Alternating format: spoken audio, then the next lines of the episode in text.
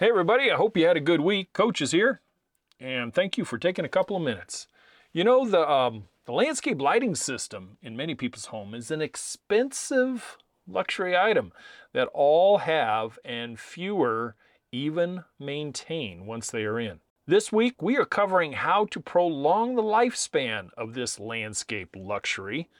You know, with a little preventative approach, we can avoid a large, costly lighting makeover you know, that could run hundreds or even thousands of dollars to bring it back to life.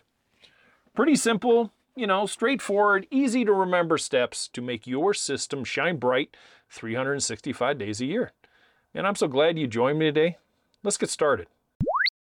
Hey, I'm Matt. You can call me Coach. Every Friday, I bring with me landscape DIY education, concepts and theories, ideas and solutions so you guys can go out and tackle a landscape project yourself get professional results, save a whole lot of money in the process, and in this day and age, be a lot more self reliant.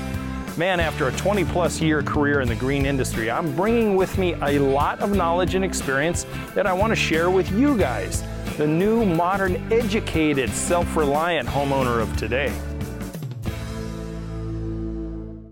If you recall from other episodes, your landscape lighting system plays a key role in a few landscape functions. First and foremost, to many homeowners, the lighting system is an ambiance creator by highlighting key features of the landscape. Second, the system provides ease of navigation throughout much of your landscape after the sun has gone down. And third, landscape lighting really can provide an additional layer of home security.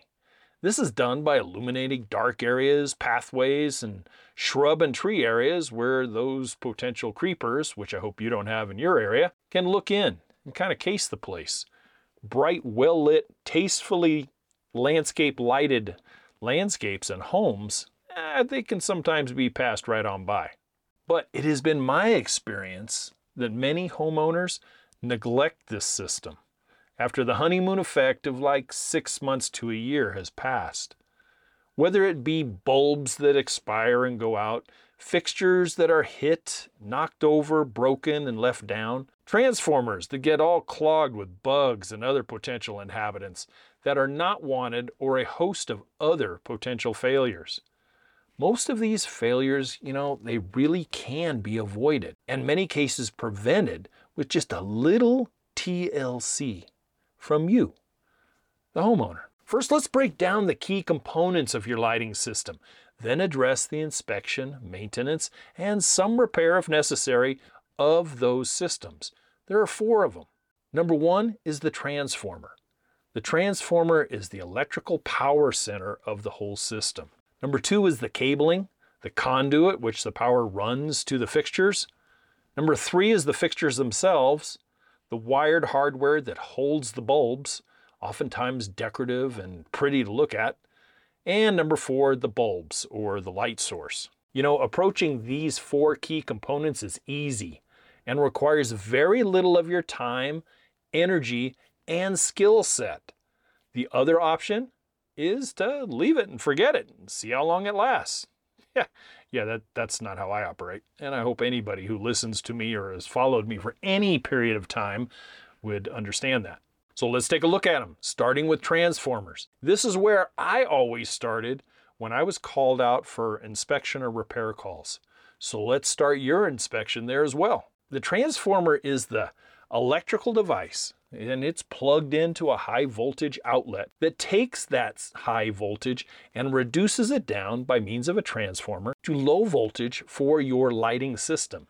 In many cases, depending on the age of the transformer, you will have one to four, sometimes even five, what they call voltage lugs that carry voltage ranging from 11 volts to 12, 13, 14, 15. I've seen 16 volts at times, depending on the brand.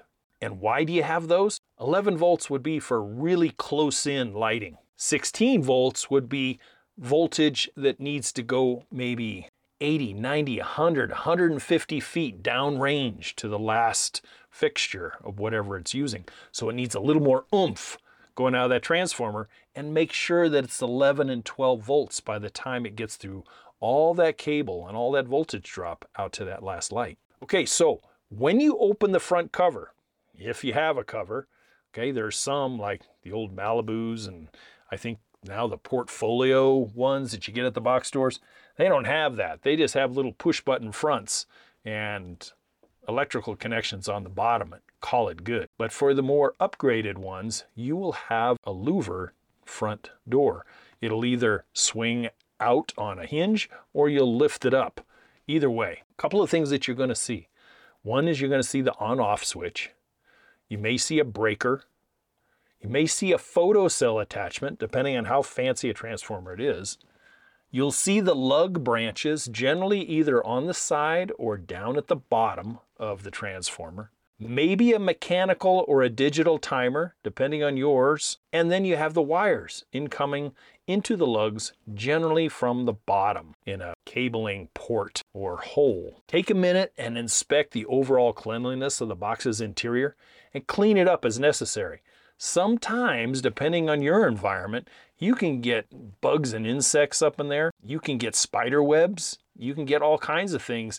And if it gets too clogged up, you can actually have shorts that will check the system out and nothing will work. Wipe everything out, blow it out. If you have a compressor, gently blow out the whole interior once or twice a year and get rid of all that unwanted mess. Next is check the tension on all the wire connections where they go into the lugs.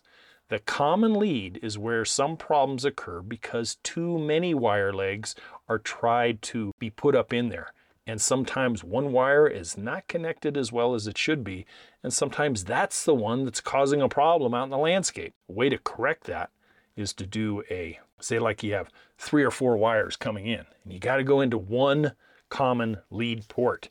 Well, you can wire all those up and then just use one pigtail to put into your common lug. It's a little easier and guarantees a much, much more secure connection. Hey, check the timer schedule in your transformer. Make sure that your timer, whether it be digital or if it's the old mechanical Christmas tree light style, just check it. Look for that on time, generally with a, if it's one of the Christmas tree ones, where the little green pin starts, and then what time is it supposed to go off, where the red pin is. And make sure that it is going to align with the time of year that you're doing your inspection and for the next one to three months depending on amount of daylight you have. I mean, in the height of summer in upper Minnesota, heck, you might not have that thing even come on until after 11 o'clock.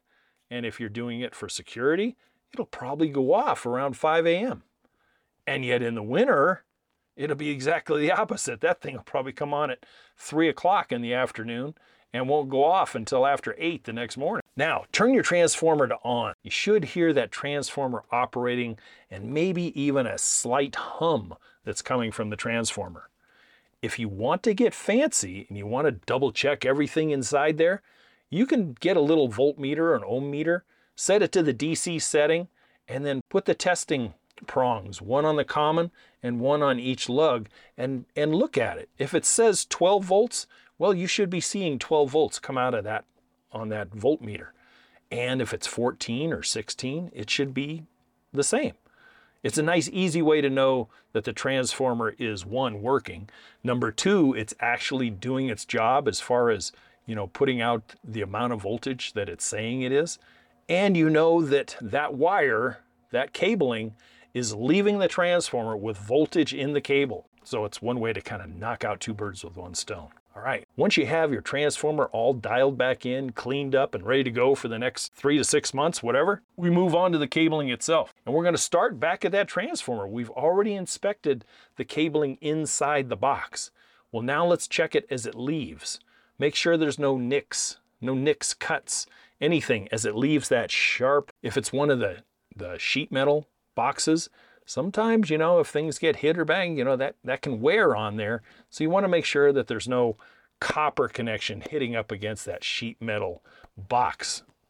And if it is, tape it up, tape up that cabling and protect it. So as long as you haven't had any recent digs in the path where your cabling goes, and you actually know where your cabling goes, you know, go along those pathways. Make sure there isn't anything that is uh, gone weird. You haven't, you know, planted a tree or put in a, a walkway or something where you knew the old cabling was and did it get hit by a shovel strike or a stake or something that could have caused a problem? Not much to do there unless we get to our next component, the fixtures. The fixtures can be, good lord, they can be inexpensive plastic or certainly more ornate and elaborate metals and brass type fixtures. They can really be kind of a work of art. I can remember a job up in Sutter Creek, California that I did many, many years ago. And we're talking back at the turn of the century. that sounds like I'm really, really old. But it was back in like 2003, 4 or 02, 03, something like that. And my clients, they spared no expense. They, they wanted Jurassic Park type fixtures. And I can remember ordering up fixtures that were $450 a piece. Yes, I said a piece. And that was back in those days. You can only imagine what they would be worth now if they still made them. My God, they were they were huge. They were huge, big, hooded. Oh my gosh, they were heavy. They probably weighed 12 pounds or more a piece. These fixtures are usually staked in the ground, whether they're uplights or path lights, and usually the stake is attached to a uh, actually another stake. The ground stake is usually plastic, and the the stake or riser coming out of that ground mounted stake is usually the metal and decorated like the rest of the fixture. You can also find some of like the old wall washing type of light fixtures, and they were mounted in old black, uh, not old, but they were mounted in uh, black ABS, protective ABS sleeves. And then they were put, the, the actual light itself was mounted on kind of a swivel with a, a, a, cross bracing type of system. And you put these in the ground itself, wired them up, and then you, you know, you would either do uplighting or you do wall washing or other things. So they were kind of bulletproof. The biggest problem I saw with them is they always got filled up with leaves and dirt and bugs and debris and oftentimes rusted out the connections of the lights themselves. You know, these fixtures are wired from the manufacturer when they're built with usually a, a wire that consists of about a 16-2 or an 18-2 cable. And when I say that, it's just the size of the wire itself, and the 2 means there's only two legs of it. These fixture wires are wired to your lighting system cable when it got installed, and that lighting cable comes from the transformer. The fixtures themselves can be left to the elements if you don't pay attention, and I guarantee you they will show their age soon enough. You know, if you're exposed to the sun all day, all night, all weather, all seasons. You know, you can only ask so much of these fixtures, or you can maintain them and keep them nice with just a little bit of attention. If they are metal and they're colored with a like a powder coat finish, man, you can go out there with a little bit of simple green or something and spray it on, wipe them down two or three times a year, and you can even put on the little spray on car wax on them. That's what I did with the ones at Weed Patch Ranch, and they stayed pretty nice for when we left, they were already five years old. And they were doing pretty darn good, I thought. You know, if you do this kind of cleaning, will maintain the finish, a much more newer like finish and a newer like state for quite a period of time. You know, if you get up underneath for the, the path lights and stuff, the path lights, spiders are really attracted to these things because, duh, of the light. So during the nighttime, that light, it draws in moths and all kinds of little flyers and stuff that hang out there in the warmer months. And they come into the light and get trapped in the trap and the web and bam, bam, bam. But go in there and wipe them all out, wipe it down and take care of it. I guarantee you, if you wipe out the hood of those lights and stuff, they're going to reflect a lot more light and it's going to look a lot better for a heck of a lot longer. You know, each fixture, when you're doing your inspection, obviously this is a duh. Path lights should be upright, you know, and the, the stake should be in the ground and everything should be connected correctly. Many times with kids and doggos and other things, these things can get hit. Even even the homeowners with wheelbarrows and mowers and whatnot, they can be hit. You know, the lawn care guy that comes in and oops, oh dang, I, I knocked that over. Well, I'll just kind of leave it there and not say nothing. Seen them all, seen it. So if you're doing an install, remember your path lights, they should be set aside from the path itself. Depending on what kind of beam of light it casts, set it aside about a, a foot at least. That way it'll still light the path, but it'll be kind of out of the way from the path traffic. So the chances are mitigated downwards that you're not going to be hit and break them off. So in any case, you've looked at them, you've cleaned them up, you've maybe put a little wax on them, you made them look good again. Okay? So remember, remember, if there's no breaks or anything else, your system is still on, right? You've left it on. Now's the time for our last component check. That's going to be the bulbs. A low voltage landscape lighting system isn't worth a crap if it doesn't light. So, with the system on, check each fixture's bulb. Are they all on? if they are, fantastic. That's good. Wipe the bulb with a dry cloth and call it good. If the bulbs have been there for a while and you've checked them all and they're all working, turn the system off momentarily. Go in and wipe the bulb after they've cooled a little bit. Wipe the bulb with a damp cloth. Get any hard water off of there. If there is some hard water, you can dip it in some CLR or something, rinse it off, rewipe it, put it back in, and get the bulb back in good shape so that actually shines like it did when it was new. If the bulbs are on, if the bulbs are on and you've cleaned everything, you're good. System is basically in good operating order and call yourself lucky. Now, not on, now we have to determine why. Obviously, a process of elimination enters into this. Is it the bulb? Is it the fixture? Is it the cabling? Etc. We don't know. So you have to start somewhere. If it's only one bulb on one cable, it's just one bulb, chances are it's going to be the bulb. Probably not if you have multiple bulbs out on the same line. Then you've got either a voltage spike that came from the transformer, you've got really old bulbs, no maintenance has happened for quite a while, or something else. You got something in the cabling world that might be need to be addressed. So, where do we start? Replace the bulb and check.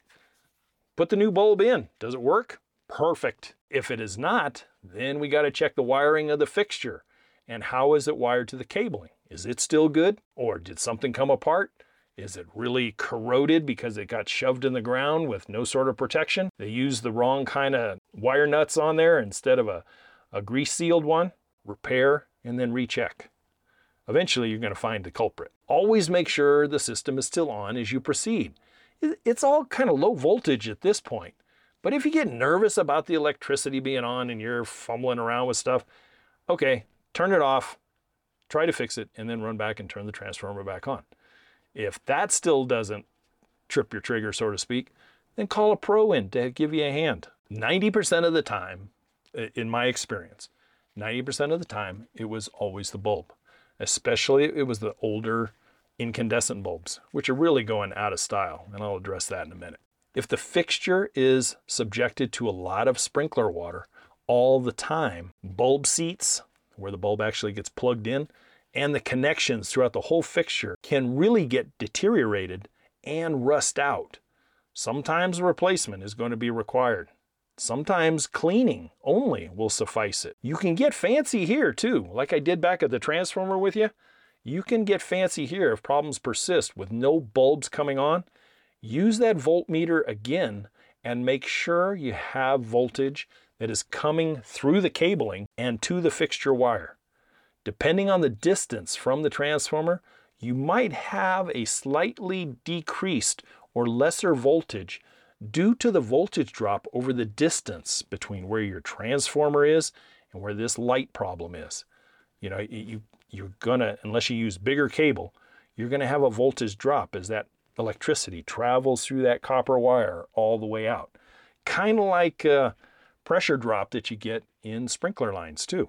Nowadays though, many systems, many systems are using LED bulbs for the dramatically extended bulb life, the reliability, the lower wattage use, and the basic dependability of these things. They've kind of come down in price over the last few years. They used to be kind of pricey when they first came out. And the thing is, is there is definitely more cost that you're going to put out up front, but less cost because you're going to be buying smaller transformers because the wattage use is not as big, and less cable cost because you can put more fixtures on the same cable. So you don't have to run extra cabling all the time.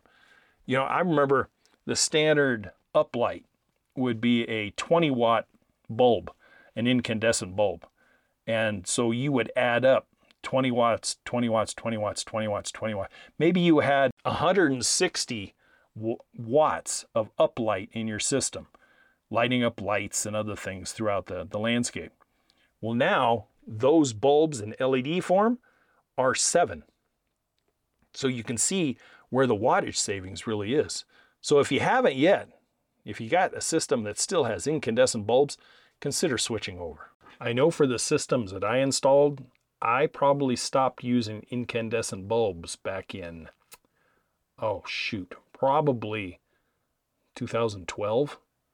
And I would actually buy the bulbs themselves, which added additional cost to the system and to my bottom line. But I knew that I was going to get them back in a few ways, like I mentioned a moment ago. They were going to perform a heck of a lot better for the customer.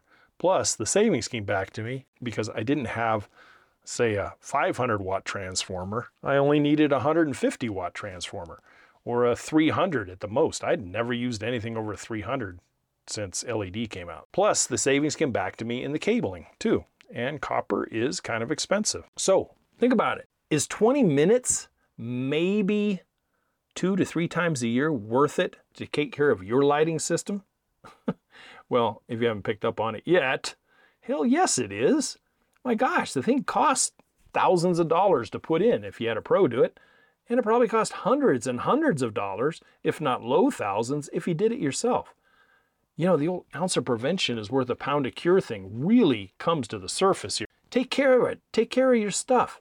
You can do this yourself. I know you can. You can know your system and keep it right on track all the time. Hey, and if you get stuck, you're listening to a coach that'll be more than willing to help you. Take care of what you have because it isn't getting cheaper to replace these days. And many times, with the product pipeline problems, parts are few and far between sometimes. They really are, especially if you've got a dated fixture. Hey, check out some of my other podcasts if you get a chance. And and the YouTube channel as well. I'll be over there later on. As always, to your landscape success, email me with any questions regarding lighting or any other landscape issue. And I'll say bye for now. Thanks for tuning in. Take care. Thank you for listening to the Yard Coach podcast. Don't forget to head over to the website at youryardcoach.com where you will find more DIY landscape education, including the free 15 step DIY landscape checklist, Coach Matt's ebook called Landscaping Simplified, and the flagship digital course, Homescape 1.0. As always, if you have any questions or comments, you can email Coach Matt directly at youryardcoach at gmail.com. We'll see you right here next week.